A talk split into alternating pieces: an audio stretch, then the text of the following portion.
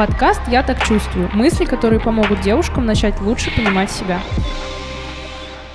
Всем привет, я Шоколитка, ведущая подкаста «Я так чувствую», психолог в методе эмоционально-образной терапии и блогер. Мы — это средняя арифметическая тех пяти людей, с которыми мы больше всего общаемся.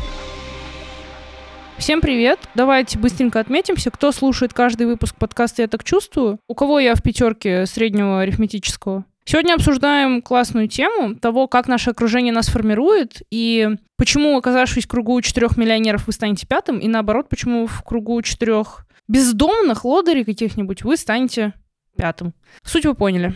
Прежде чем мы начнем, просьба, пожалуйста, поставьте оценку в приложении нашему подкасту дорогому. Пять звезд подкасту дайте, пожалуйста. Ну или сколько там, оцените, как вы считаете. Добавьте подкаст, пожалуйста, в избранное. Подпишитесь на телеграм-канал, ссылочка в описании профиля. Если вы слушаете мой подкаст, то отмечайте меня в сторис, что вы слушаете мой подкаст. Это что мы как не родные. Мне будет очень-очень сильно приятно. Все, поехали.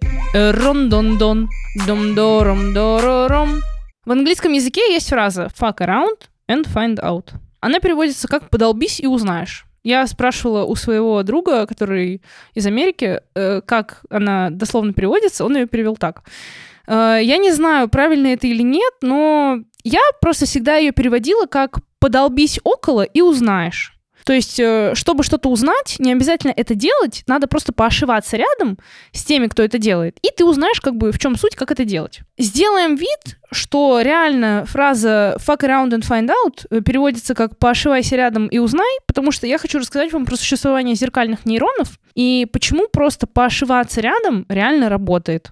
Зеркальные нейроны — это волшебная вещь. Прежде чем я расскажу про них, э, давайте вспомним, что такое обычные нейроны. Нейроны — это клетки, которые формируют нервную систему. Они получают информацию, возбуждаются и передают ее по нервной системе.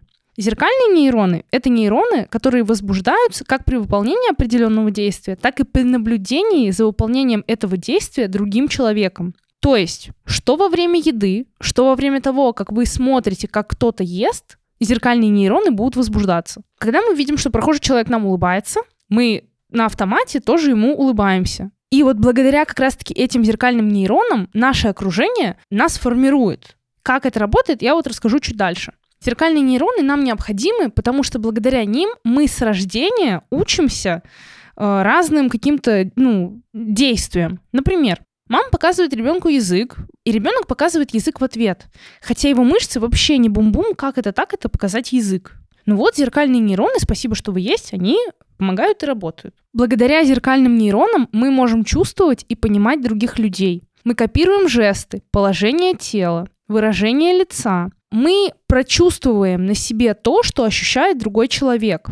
Зеркальные нейроны в некоторой степени это механизм защиты. Почему? Потому что благодаря ним мы можем понимать, что человек чувствует, и предсказать, каким будет его следующее действие. Зеркальные нейроны дают нам возможность зеркалить чужое поведение. А это значит, что мы начинаем повторять сознательно или бессознательно поведение, манеры, какие-то фразы из речи других людей.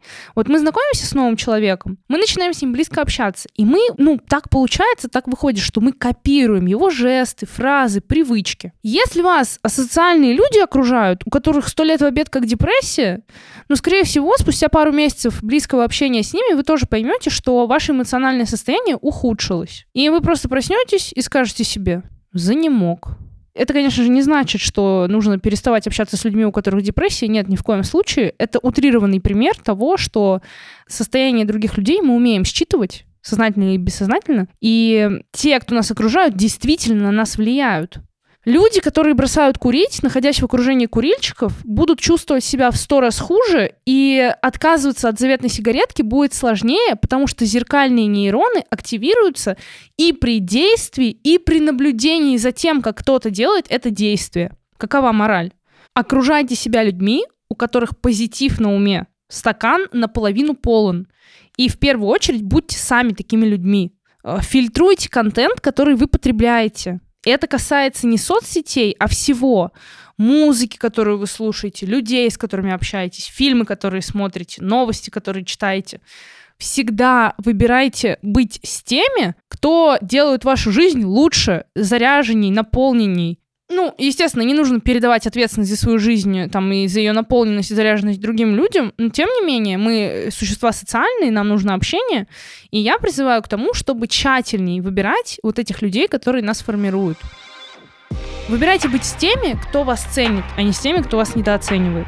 Спасибо за прослушивание. До встречи в новом выпуске.